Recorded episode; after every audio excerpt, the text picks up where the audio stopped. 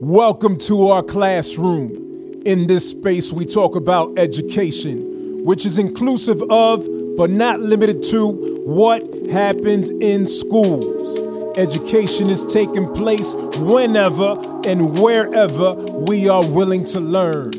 I am your host, Roberto Germán, and our classroom is officially in session. Stenhouse Publishers amplifies educators' voices through professional books written by teachers for teachers, like Teaching for Racial Equity, Becoming Interrupters. This award winning book on systemic inequity in schools presents clear and accessible research allowing educators to move from reflection to interruption. Authors Tonya B. Perry, Steven Zemelman, and Katy Smith share strategies for examining internal biases and facilitating transformative conversations. Use code STEN24 for 20% off the Routledge website through April 26. Peeps, don't sleep. We got author, illustrator Robert Liu-Trujillo. Hey, if you don't know, you got to check this book, Fresh Juice. We're going to be talking about this today, but he's collaborated and written and illustrated for numerous books, including Furqan's first flat top and Ale- Alejandria Fights Back. And when he was a kid, he and his dad made some fresh wheatgrass juice. So this inspired, along with his stepdad, um, juice, fruits, and vegetables. And this inspired this book. And we're going to get into it momentarily. Robert is from Oakland, California. Shout out to the West Coast. He has a wife and two kids. And you can check his work out at work.robdontstop.com. Listen, folks, Lorena and I have been following his work for some time, and he's he's one of a small group of illustrators that we really we we re- the, the work resonates with us. We love the illustrations, we love the diversity, we love the depictions. We feel seen, we feel valued.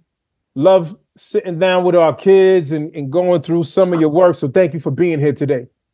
Bro, thank you for having me. I'm so honored to be here and uh, a part of what y'all doing. Y'all doing some incredible work that's so needed, not just um, in Florida where y'all at, but like worldwide. People need that. So I appreciate it. Nah, nah, we we appreciate it also, and it's no exaggeration when I say we we definitely been following the work that that you've been doing, and and I have mentioned in, in earlier communication that you're on our short list of illustrators. If if you happen to be available whenever we're ready to make make our children's book, you were on the short list of illustrators. So respect to you. I know you may or may not be available, but I'm I'm putting it out there. I appreciate it. I'm I'm I'm, I'm gonna have that in the back of my pocket. I'm gonna be like, yep, they said they was wanting to do one. So right on. Word. Well, you know, I, I mentioned a little bit a little bit of what this book has to do with, but um I, I want to know your why behind the book and and who it was written for. So for me, um, when I started getting into kids' books, there were not that many children's books that showcased uh, fathers, like black fathers, men of color, with their kids. And so when I did Furqan's First Flat Top, and when I did, I actually wrote this one before Furqan's First Flat Top. Um, when I did both of those stories, it was like a, an effort to showcase them in a just regular everyday life, like not something that had to do with pain or um, history, but just them just being fathers or just being uh, families and so that that was one of the main reasons why and then when it comes to the juice um, i just thought it would be i mean it was something that me and my son actually did in real life we would actually make those the juice like that and so it was important to just show something that like this is what this is what everyday folks are doing so that is the main impetus behind it yeah, I appreciate that because I have a son. I have three kids. I have one son. My, my son is five years old. And so as I was reading the book, you know, I it really I really connected with it in that sense. You know, f- fatherhood has just made me see life very differently. And, and my father passed away recently, so that's been Oh, present in my mind. Nah, you know what? Grieving but grateful. But nonetheless, this is some of the stuff that I've been on lately too. As I've been thinking about what are some of the publications that I want to put out moving forward. I really want to drive that narrative in terms of like our presence in the household, our presence in the community, the fact that like no, we as fathers, we're here. We're doing yeah. the work. We're loving our children. We're willing to make ourselves vulnerable. We're we're communicating with the kids. We're connecting with them. We're doing activities like we're really here doing this. We're yeah. present. You know, we're, we're not like father by title. Now we're we're living it out. And so yeah. that came across in your book, and I I, I really, really loved it because it, it made me not just feel affirmed as black father, but it also made me feel like, yo, there's other people thinking like me. There's other people driving that narrative that we know yeah. is true. And I mean, and I, mean, I think uh, another element too is like when I did Furqan's Fresh Flat Top, I did it in English and Spanish because I know of like that, like yourself, like Afro Latino fathers as well exist, and like the the the cross communication or the cross cultural conversation between um, Latinos who might not know there's black folks who are Latino and black folks who might not know like uh, something about Latino culture. And so to not only learn the language and how to communicate, but also to just kind of see each other in that space. Um, I wanted to do that with uh, Fresh Juice as well, but that's not how Lee and Low uh, publishes. So it's a there's an English one and there's a Spanish one. So, nah, that's that's dope we have to continue broadening our reach. And when my book Blue Ink Tears, with my poetry book, I, I took that approach of going Spanglish for, for the yeah. exact same reason that you said. Uh, and for me, it's also a way to model for my kids, like, yo, you know, we, let's utilize it all. English, Spanish. Spanglish, like it's all love. It's all beautiful. And we communicate right. in all these different ways. And so let's let's be proud of that. Let's it's an asset. Let's leverage that. Yeah, no, definitely. As, as an author and illustrator, I'm curious to learn about your process for developing books. Like, do you write first? Do you draw first? I wish I had the the illustration skills, but I don't. But I see my my daughter has a lot of potential, so she might be my future illustrator. But what are some of the things that you have in mind when you're creating your illustrations and you're putting your stories together? So for me, I mean, right now I keep like a running document or like notes on my phone where I kind of jot down ideas. Like I'll see something or I'll experience something or I'll have a dream and that'll make me think of an idea. And sometimes it's for a younger audience, like a picture book. And sometimes I'm thinking for older children, like maybe kids who are in um, the older grades of elementary or middle school. But right now, I usually will look at that document, um, go over something that I've already written and kind of wanted to leave alone, and then come back to it and with fresh eyes and see is this still a good idea. When I was first starting out, when I first started working on books, I basically would take um, a sent like an idea and I would write a sentence or a paragraph based on that idea, and I would do one image to go with it. And it was a way to work on um, the the drawing skills and the writing skills. I started as an illustrator first, so just the visuals. But I quickly learned that in order to have um, power in this game, like in the mm-hmm. in the publishing world, you needed to learn how to write and to be an author as well.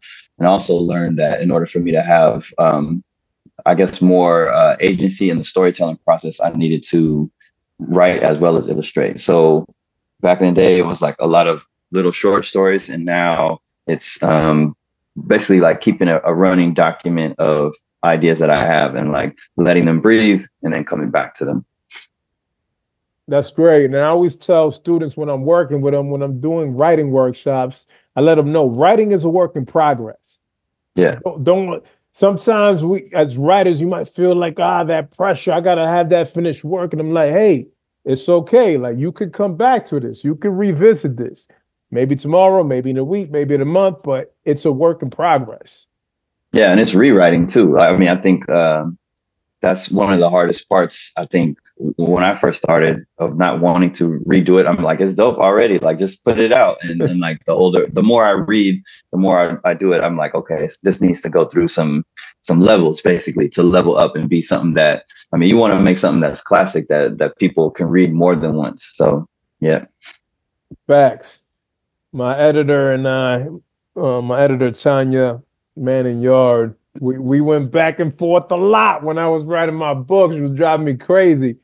But then I feel convicted because I'm like, oh man, she's right. When I read the feedback, I'm like, she's right. You know, we gotta we gotta get this tighter. So you gotta you know what I mean yeah, I mean it's it's it's important. I mean the other day I was listening to an interview with Black Thought and he was talking about how their first manager would grill him on his bars and be like, That ain't it, son. Like redo it. And I was like, What? You say that to Black Thought? And, wow. and he was like, and he was like, "Yo, it made me better. Like, even though I didn't want to do it, I I re went back and like kept punching it up and making it better and better."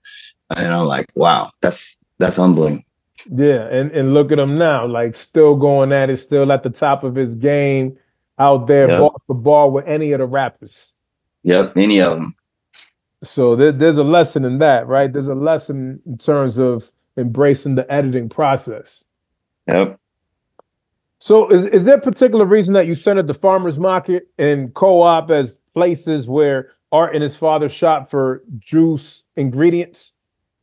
For sure. Yeah, I think um, part of the underlying current of the book is to talk about how uh, what they would say during the pandemic, which is like mutual aid, like helping each other out. Like you got this, I got that. Let's let's break bread. Like I'll share with mine, you share with some of yours. Although they are exchanging money for uh, like fruits and vegetables, it's the idea of having these places in the community where you can go to to get resources or nourishment. So like uh, I, I used to live in in Brooklyn, and when I was there, the the the place that's the co-op in the book is actually modeled on this one called the Park Slope Co-op in Brooklyn, and it's one of the places where they have really great food. Um, and you can work as part of uh, being a cooperative member that makes it more affordable and more um, attainable for just everyday people. Like sometimes you go to Whole Paycheck or Whole Foods, and like you got to drop a, a, major amount Yo, of money to get that good food. Done. I tell my kids that's a field trip. Yeah, exactly. And so Whole, Whole Foods know, is a field trip. It is. I mean, it's it's expensive. So I mean, and then that goes hand in hand with the farmers market. The farmers market is a, a, more affordable way, for one, to get fruits and vegetables, but it's also a way of supporting uh, your fellow farmer your fellow worker. Because if there are, let's say, for example, there's black farmers in your state, um, you're helping them to maintain to like keep growing food by buying it directly from them instead of them having to go through a middleman like a store where the store may take like 30 40% of what their earnings would be so it's kind of like I think a, a, lot of people who are in big cities are already familiar with these, but like people in other areas, um, maybe maybe they don't know about these, or maybe they don't necessarily make use of them. So it's just a way to kind of highlight them and say these are these are places in your community where you can get that good nourishment. You know. Yeah, that's good, man. I think it's important for us to continue to highlight them.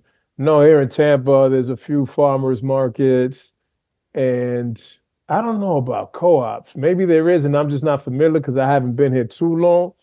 But yeah. when I lived in Texas, in Austin, there's at least one co-op that I could think of, and uh, there were a few farmer markets, and, and we definitely used to utilize that. But fully agree with you in terms of the importance of knowing these places in the community and and really giving back. In this case, uh, to the farmers for their hard work and supporting the work that they're doing because it's tough. It's tough for them to compete with the big dogs with these chains. You know what I'm saying? Like, and and this is not even right. We're not even scratching the surface of all the stuff that like happens behind the scenes. You know, with with corporate moves to to try to take them out. Yeah. No, definitely. So what what what are three ways that a teacher can implement your book? Because this okay. is something uh, I'm always trying to explore in terms of like, all right, we got educators listening to the podcast. When I have these authors on, I want them to get a sense of ah, what can I take from, in this case, fresh juice that I could implement on Monday morning. For sure. I mean, I think um, what I try to do, or what I'm learning to do, I should say, is to show, not tell, when it comes to like the the writing and the illustrating. And so sometimes what the illustration shows might be completely different than what the words are actually saying. And um, so in the, in this case, in the book, I mentioned uh, um, the main character Art is his stepfather Dylan, and I only mention him in name towards the the later part of the book. But I also show that he has like a um, a sibling with uh, with his mom and his stepfather have an, another child, and so I come from a, family where it's you know my parents divorced when they were really young. Um, I have two kids. One of them uh, is with uh, a mom that I've, I haven't been with for a long time, but we co-parented for a long time. And I think this idea of like blended families is much more common than most uh, kids' books would talk about. And so there's lots of books about divorce. There's lots of books about, you know, like maybe, um, you know, the kid has two dads or the kid has two moms, but not that many about um, step parents. So I just wanted to throw that in there. And I think that if you're talking to a classroom, you're going to have a certain percentage of them that are they have a co-parenting thing happening in their family, uh, their home life, or maybe even they live with the grandparents. Like um, it's basically a, a, way to talk about different types of, of, families, and like it's good to have like the the mother and the father and like the nuclear family or whatever. But there are also like you know maybe you live part time with your dad, maybe you live part time with your mom. That's one way I think to talk about it by talking about family. The other one is um, talking about like uh, vitamins and minerals, like the, the things that we need to nourish our body. So some of the places, like when they go to the West African market, he tells them this fruit has this vitamin in it and it's good for you. He doesn't go into the reasons why, but I think that's a jumping off point to talk to kids about vitamins and minerals and like what are the things that our body needs, what are the things that we don't need, what are people consuming too much of, or what are we not getting enough of. Um, I think that also the the idea of um, making, like you know, the the makers community where people will, um, whether it be with like electronics or 3D printing, people will build stuff or they will make things, or there's a, a big culture of community where people repair. And instead of like buying the new new shiny joint, they'll get something that's older and like repair it and make it new again. And so in the book, there's a part where the the stepdad has like a, a generator that's using electricity to make the juicer go and I've experienced this in person um, here in Oakland. There have been a couple festivals that I've been to where they'll have um, these bikes pull up and they'll have like a smoothie uh, blender connected to it. So you could literally ride that bike and make your blender um, just by your own power. So I, I, would love for them to maybe have a conversation about like um, the maker community, like what people make um, those are like the the lower on the low things that I don't. It's not like the main thing when you see the book. In, in general, I mean, I think um, I mean for black teachers especially, it'd be great to talk about like, you know, just the the beauty of black fatherhood and like taking care of our kids and like having models to look at or to to point to. Um, yeah, those are some of the ones I can think of. If you actually, if you look on Lee and Low's website, and if you look on mine, there's an actual teacher's guide. So any educators that want to make use of it in classroom, whether that be with younger students or older ones, you can look at that guide and get some ideas. There you go. Hey, folks, don't sleep. We're giving out free guides, free game. Go get it. Yep. So, in the dedication, you mentioned your dad and Gary. Tell yep. me a little bit about them.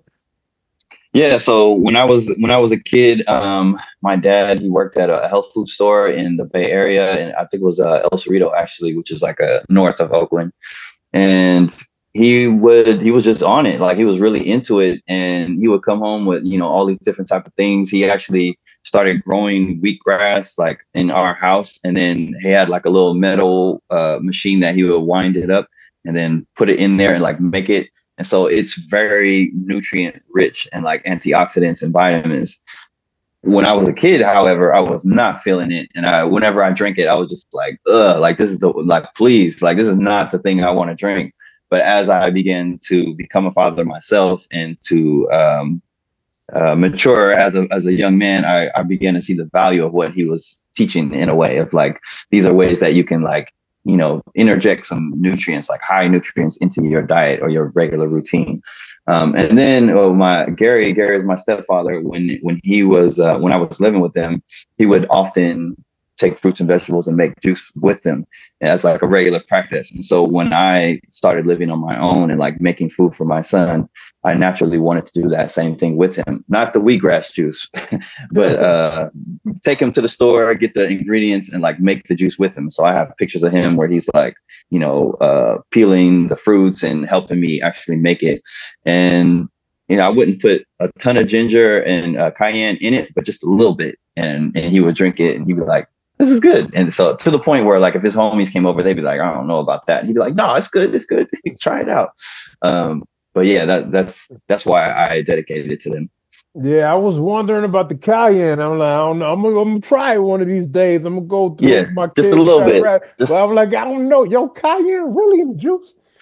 Yeah, I mean, some of the uh, there's been a couple schools I've read it many, many times, and some of the schools that I visit, there are kids who are like, "Yep, yep, I like this." You know, like the spiciness doesn't bother them, and other kids that are just their whole face melts, and they're like, "No, no, no, no, no." So I think you I really should uh, depend on the kids you give it to. Sure, but I think one of the important things, not just for kids, for all of us, is the willingness yeah. to try on new experiences.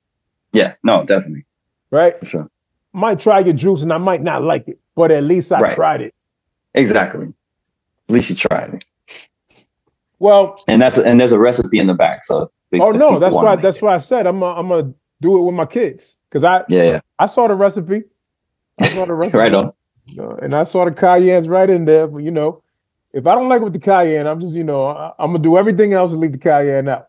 Yeah, I mean, I, I tell people do all the other stuff, try it just like that, and then slowly introduce the other parts. Okay, okay, work yourself there. So, Fresh Juice ends in the following manner A little support from the community really made the difference. If we keep helping each other out, we might not ever get sick. Can you build on this notion? Yeah, I mean, it goes back to that whole idea of mutual aid. Like, um, if let's say, for example, during the pandemic, there was no, I mean, there was very little support for people who like historically been affected by these things. Um, but like, if we had to theoretically just handle it on our own, like if there's one house on the block that grows greens and there's one that keeps chickens and there's one that uh, has livings, like we all get together and start sharing and talking to each other. It's um, it's a way moving forward to to basically help each other thrive and to live and to to grow and to be healthy. And so I think it's just it's just like a not so subtle nod to helping each other out as community members and like really learning to work together um, so that way you know we can be healthy yeah and you you did a great job of capturing community Thank in you. this book by highlighting the different spots um, the, the farmers market the west african market um, the co-op and, and the different individuals that were owners of those spaces, right? Like I could tell the different backgrounds, um, maybe yeah. not super acutely, but I could tell like there was enough detail there that let me know, like, oh, all these people, they have similarities, but they're different from one another. You know, right. might have a different accent. There might be um, different words that they say, or there might be particular crops that are associated with that people group. Exactly. I mean, I think that's that's another lesson as well, which is like I'm not trying when I think of trying to give kids lessons, I'm not trying to like hit them over the head with it. I'm trying to like give them a good story and then like make it subtle if if possible. And so like having the different people is another subtle lesson to be like, hey, like we're stronger when we got a bunch of different ideas and different folks together rather than just one crop. Like if we only got carrots, like you're getting one vitamin, but you're not getting the other ones. So that's great. So, shifting gears a little bit, if you had the opportunity to have lunch with anybody dead or alive, who would it be and why? Uh, I most definitely I would be with my grandmother, um, my mom's mom, because um, she, in many ways, she inspired all of us in terms of like our willingness to try new things, our um, critical thinking in terms of like activism or like world events. Um, a kind of uh, what's what's the word? Very very open minded in terms of like going to different places, listening to different music, and trying different foods. Yeah, I would definitely. She she passed a long time ago, but I would love to sit down with her and just show her all the things that I've been able to do since then, and like some of the stuff that her family is doing as well. Uh, I think she would be really proud of everybody. And then if it was somebody alive, I think I would probably Sure. I'll probably talk to MC Lyte. I always really loved MC Lyte. She was Lyte still on, with ill with the bars, and I just think she's like a really nice person. So I would love. I'm a big fan of her ever since I was a kid. So I would love to talk to her. Oh, that's what's up, man. I wasn't expecting that. Wow, that came out of left field. MC Lyte, underappreciated as an MC, yes. but definitely definitely a trailblazer. Lyte is a rock. Yeah. So for those that are listening, what's a message of encouragement that you want to offer them? Um, I would say for people who want to do something creative to get in the gym. And, and what I mean by that is to like work out, um, stretch, uh, lift the, the heavy weights in terms of like just staying fit because the more you you work out the more when it comes to actually doing something big or uh taking an idea that you have that just comes to you and running with it the more in shape you are so i would say um hit the gym or, or practice pretty much um and then i would say you know as i'm getting older to uh take breaks you know like it's it's important to like do your thing and to like show everybody and to like work with folks. And it's also important to like rest and to take breaks and to really take care of your, your mental and your physical and your family and then come back. You know, the, the work is always going to be there. That's love. So people that are interested in knowing more about your work as an author, as an illustrator, maybe they want to cop fresh juice. Where can they follow you? I think the easiest place is to go to robdontstop.com, the website you mentioned earlier, because on there you can find my store and you can get the book, or you can find that teacher's guide I was talking about, and then you can find all the social media places where I'm at. There it is, folks. Fresh Juice by Robert Liu-Trujillo. Uh, a beautiful book, a, a book that really captures the essence between the relationship of a father and a son. Uh, I think this is a relatable book for all people. So, thank you. If you're not familiar, please go out there and support Robert and the work that he's doing, not just with this book, but definitely Fresh Juice. Uh, but with all the work that he's doing, it's it's great work. He has a wonderful approach. It's a welcoming book that tells a beautiful story uh, about relationship, about community, about healthy eating a healthy lifestyle. Don't we all need that? Fresh juice, people. Thank you, Robert, for being here. It's greatly Thank you. Thank you for having me. Look forward to continuing to dig into your work. And once I try this recipe out, we'll let you know what what yeah, let me know. think. yeah, let me know. But that's dope. I, I, love that you put that in the back of the book. That was a nice little touch, you know, because you you brought us through the story one ingredient at the time, and then it all comes together at the end, and you get you offer us something practical that we could do as the reader. Uh, and in this case, I really love the idea of doing it with my kids. So, uh, thank you for bringing us through that journey with Fresh Juice. Most definitely. Yeah, that was, I believe that was the editor's idea. You should put the recipe in the back. And I was like, yeah, that is a good idea. Well, who's your editor? Uh, her name was Cheryl Klein the, when we first started. Shout out to Cheryl. Right on. All right. Peace. Peace. As always, your engagement in our classroom is greatly appreciated. Be sure to subscribe, rate the show, and write a review. Finally, for resources to help you understand the intersection of race, bias, education, and society, go to multiculturalclassroom.com. Peace and love from your host, Roberto Germán.